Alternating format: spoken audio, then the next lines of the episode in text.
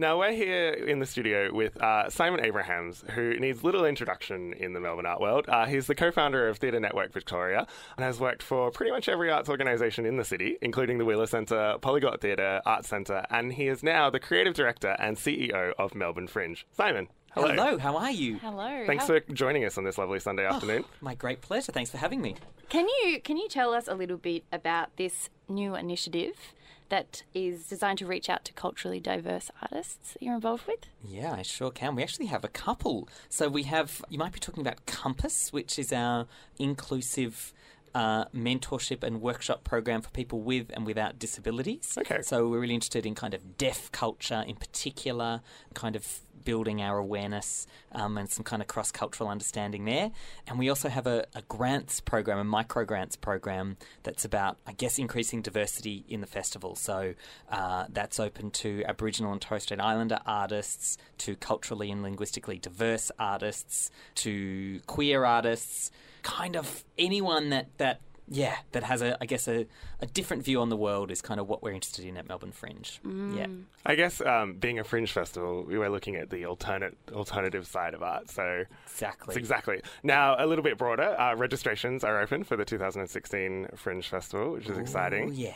Here we go again. Yeah, I can't believe it's this time of year already. Tell us about the registration process. Okay, so Melbourne Fringe is completely open access, so that means we are uncurated. So anyone and everyone is in the festival who registers. So our job really is kind of, I guess, to be a voice for the outsider. We think of ourselves as really being a great kind of cultural leveller in Melbourne. So anyone that wants to put on an exhibition, a theatre show, a spoken word piece, a book reading, an installation, a weird avant-garde dance work, something that crosses genres, something at the edges of what we might even call art, welcome to Melbourne Fringe. So anyone can log on, register online. They can either apply to be in one of the venues that we run. They're all in North Melbourne. They can work with us to be matched to a venue anywhere in the city, or they can bring their own venue, do it in your front yard. I don't care. Come and be part of the festival. Amazing. It's such a fabulous festival. It's really exciting. I was reading that last year you had a record number of attendants. I think it went up like 39%. How do you explain that? What do you think it was about last year that brought so many people? It's a really interesting question. We've actually seen, in essence, we've had that sentence of this is the biggest fringe ever, I think 3 years in a row. So it's interesting to see the festival in this period of incredible growth. I think it is about that sense of kind of self-expression. You know, it's the kind of political times are quite dark in a lot of ways, and I think people respond to that. You know, there's less and less funding for the arts than there has been previously. I think a lot of individuals are looking to self-present. They have things to say, and Fringe is a kind of place to do that. And I think that's really connecting with audiences as well. So as we kind of see the number of acts in the festival grow. We have more venues than ever before, and I think that is now translating into more audiences as well, which is great. Let's talk a little bit about the venues in Fringe. So the North Melbourne Town Hall is the hub of the Fringe Festival, and it's an excellent place to be for a few weeks in September. Correct. What's the difference between the independently sort of owned venues and everything in the hub? Oh, good question. So I guess the hub and their venues that take over North Melbourne. So we're in the Lithuanian Club. If you've ever been in there, it's this extraordinary... Such a great room. Yeah, it's extraordinary set of venues that normally is run by the Lithuanian Club, which is, you know, mostly frequented by kind of elderly Lithuanians. We take over for 3 weeks and, you know, they still run the bar, which is amazing. You can get in there and have this fantastic Lithuanian spirit called a Kruplika. So yeah. But the rest of the time we fill it with art, and then we take over the North Melbourne Town Hall and Errol's Cafe across the road. And so they're spaces where we program 60-minute shows They've got a very quick turnaround, so as an audience member you can come in and see lots of different works, and then we run a big club there as well, which is... always a lot of fun. Always a lot of fun. I have seen you there in the wee hours of the morning. Definitely. Now, the registrations, if you're interested in taking part in the hub, close very soon. They close right? tomorrow at 5 o'clock. Right, so you've got about 24 hours to get those in. Correct. Excellent. It won't take you very long. You can do it all online. There's a families program if you want to make work for children, or there's an adults program, and they all close tomorrow. But you've still got another month after that if you want to put a work on anywhere else. So, you know, we have venues like the Butterfly Club in the city where people make cabaret, present cabaret work, Tuxedo Cat where they do all sorts of weird and wonderful things. There's a brand new space this year at... the meat market, which is also in North Melbourne. Oh. Yeah, so that space is going to become Emerald City, the Emerald City for the time of Fringe, and they're doing circus and cabaret and visual arts and all sorts of things in there. There's circus all the way out in at Gasworks. There'll be theatre at Theatre Works. There's things happening at Footscray Community Arts Centre, Hawthorne Town Hall. You name it. You're listening to Arts Witten on Sin Nation. Now, Simon, this is your second year as creative director / CEO. Tell us about how it's been so far for you in that role, and how you kind of, because you've come from a lot of different roles around Melbourne in programming and producing and that kind of thing. I have, yeah. I mean, it is my second year. In some ways it feels like it's my first festival because I actually didn't program the last festival. Okay. So I think I started, exactly a year ago now. Right. And so our kind of creative program, it was all sort of locked in, and a lot of the structures that we ask artists to respond to were kind of done. So I got to do a few little bits and pieces, but in some ways I feel like, when you see the Fringe Festival this year, when we launch it, we'll launch in August and we're on in September, in some ways it will look quite different, I think. I feel like, I've really been able to work a lot of my personality into this one. Great. Not the Fringe that you know and love is there. We haven't sort of thrown the baby out with the bathwater, but in some ways I feel like this is the first time I've really been able to sink my teeth into it. It's a very different beast too, of course, because it is open access, and I've come, as you say, from places like the Wheeler Centre and the Arts Centre. When you've got a giant spire, it is as kind of programmed and curated and slow moving as you can possibly imagine, to go to a place that is fast paced and responding to things that are happening in the world right now.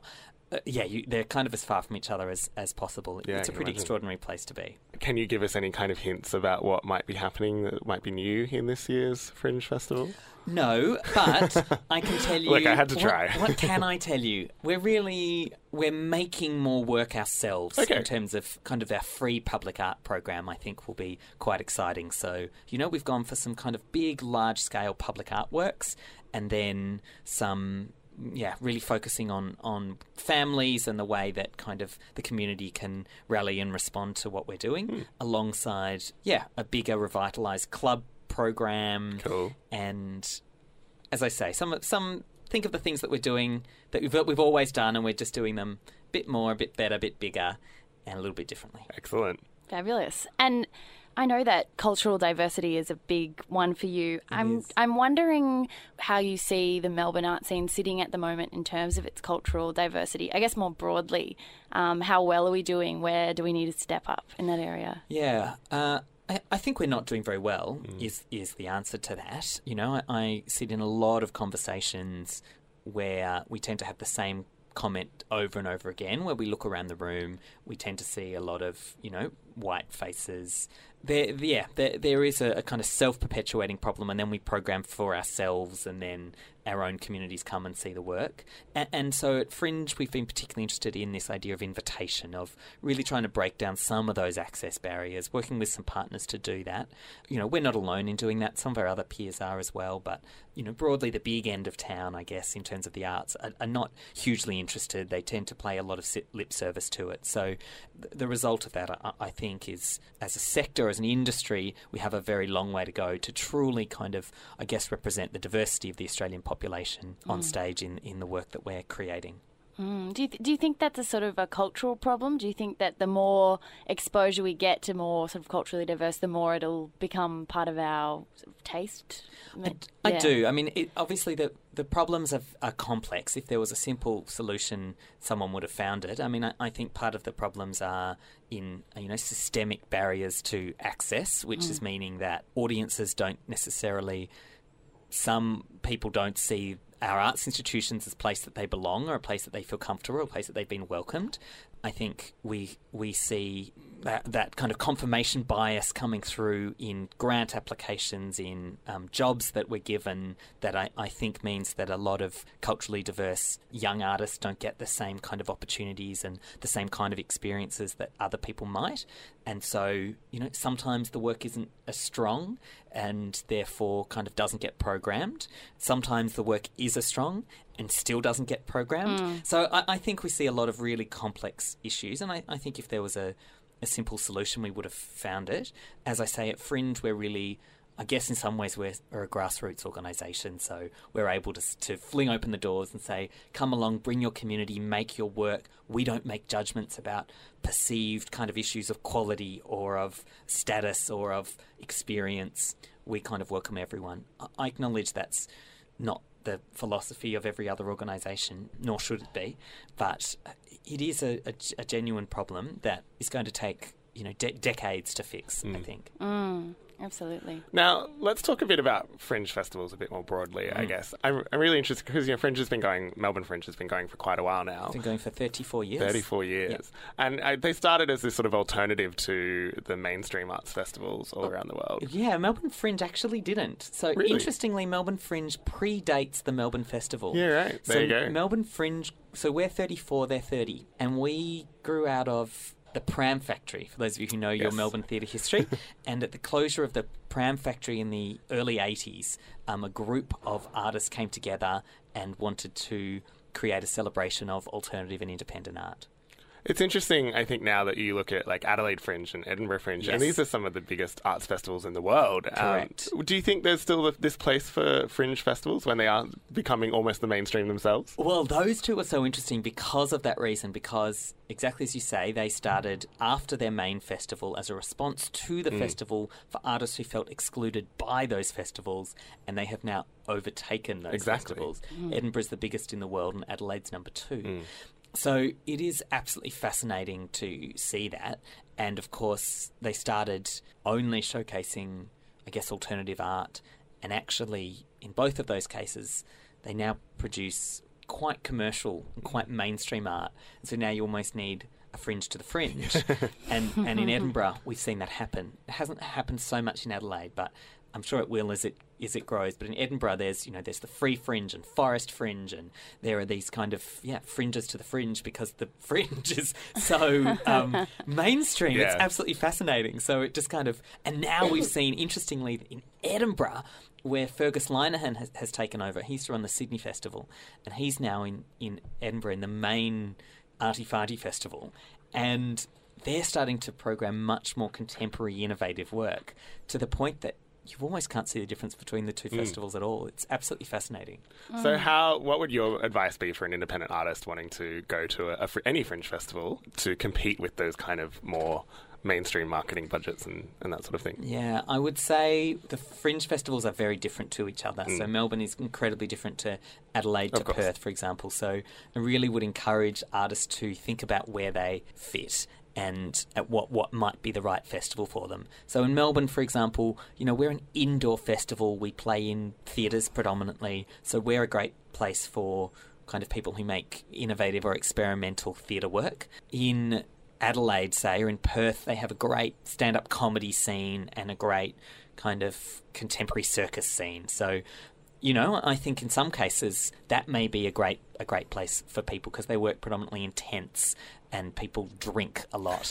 And so if yours is the kind of show that does well by being in a tent where it doesn't matter that you can hear, you know, music playing next door and someone vomiting out the front and possibly in your front row, and some kind of work does do really well in that circumstance, then that's great, you know. But for some people, they need a serious space or and in that case I would say don't go there, but it really depends what your kind of main interest is. Yeah, okay, I think it is time for our Exquisite Corpse fun. So this is our ongoing story that we tell throughout the season. So I'm going to give you a line and I'm going to ask you to come up with the next line to the story. Sure. So that hand was red and it picked up a terracotta brick. That hand, did you say? That hand was ham. No. Read it to me one more time and then I'll keep going. That hand was red and it picked up a terracotta brick. It vanished into thin air before materialising in South Africa. Excellent. And you'll be able to hear the full Exquisite Corpse at the end of this season in a couple of months' time. Simon Abrahams, thank you so much for joining us on this Sunday afternoon. It's been a pleasure, as always. My pleasure. See you soon.